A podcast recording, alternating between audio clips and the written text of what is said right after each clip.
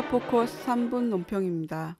북 선수단이 참가하는 아시안 게임 개최를 앞두고 북을 자극하는 행사와 적대 행위가 계속되고 있습니다. 지난 13일부터 15일까지 국방부가 주최한 6.25 전쟁 제64주년 인천 상륙작전 전승 행사가 월미도에서 열렸습니다. 북남 고위급 접촉 북측 대표단 대변인은 최근 군사 작전의 일환으로 집행된 풍선 작전으로 명명되는 대북 삐라살포를 비난하는 담화를 13일 발표했습니다. 이에 대해 논평하겠습니다. 첫째, 반북 호전적인 대결 정책을 즉시 폐기해야 합니다. 박근혜 정권이 미국과 함께 벌인 인천 상륙작전 전승 행사는 그 대결 정책의 일환입니다. 이번 행사는 8.15 해방 후 점령군으로서 포고령을 발표한 메가더의 동상에 헌화하고 미군 함정이 참여하는 인천 상륙작전 재현 시범도 보였다고 합니다.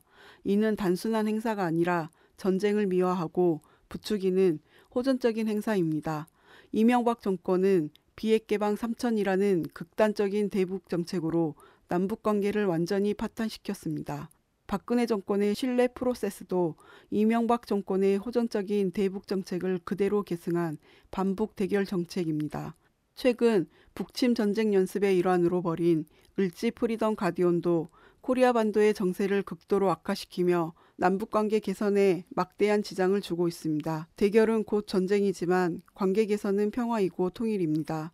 북 선수단이 아시안 게임에 참가하면서 남북 관계 개선의 새로운 계기가 마련되고 있는 지금 인천 상륙작전 전승 행사와 같이 전쟁을 미화하고 북을 자극하는 호전적인 행사가 결코 재현돼서는 안 될 것입니다. 둘째, 북을 자극하는 도발적 적대 행위를 일체 삼가해야 합니다. 13일 북은 남의 삐라살포 행위를 강력히 비판했습니다.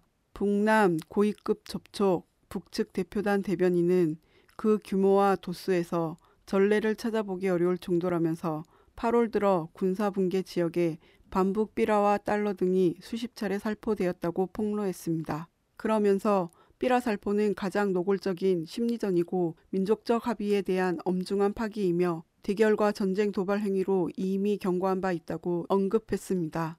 특히 보복 타격이 임의의 시각에 임의의 대상에 가해져도 할 말이 없을 것이라고 경고했습니다. 지난 2월 14일 남북 고위급 회담에서 남과 북은 상호 비방과 중상을 하지 않겠다고 약속했습니다. 신유화 성실의 원칙으로 돌아가 합의 사항을 존중하고 실천해야 합니다. 남과 북의 화해와 단합을 저해하는 삐라 살포 행위는 즉각 중단되어야 합니다. 삐라 살포와 같이 북을 최대로 자극하는 적대 행위는 남북 관계를 악화시키고 나아가 전쟁으로 갈 수 있는 위험천만한 행위임을 명심해야 합니다.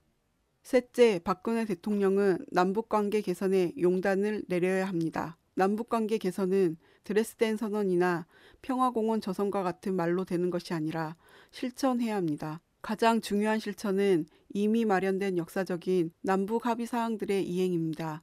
남북 합의들을 존중하고 이행하는 것은 온 민족의 일치된 요구이자 바램입니다. 7.4 공동성명과 6.15 공동선언, 14선언을 이행하는 것이 바로 신뢰 구축의 시작입니다. 실천하지 않는 신뢰 구축은 위선이며 기만입니다. 각계각층과 심지어 여당 일부도 요구하고 있는 오이사 조치 해제와 금강산 관광 재개라는 실천적 조치부터 취하면서 남북관계 개선의 장애물들을 걷어내야 합니다. 조국 통일을 위한 결단은 빠르면 빠를수록 좋습니다.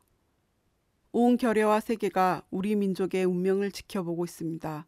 박근혜 대통령은 더 늦기 전에 평화와 통일을 위한 구국의 결단을 내려야 합니다. 더 이상 시간이 없습니다. 코리아 포커스 3분 논평이었습니다.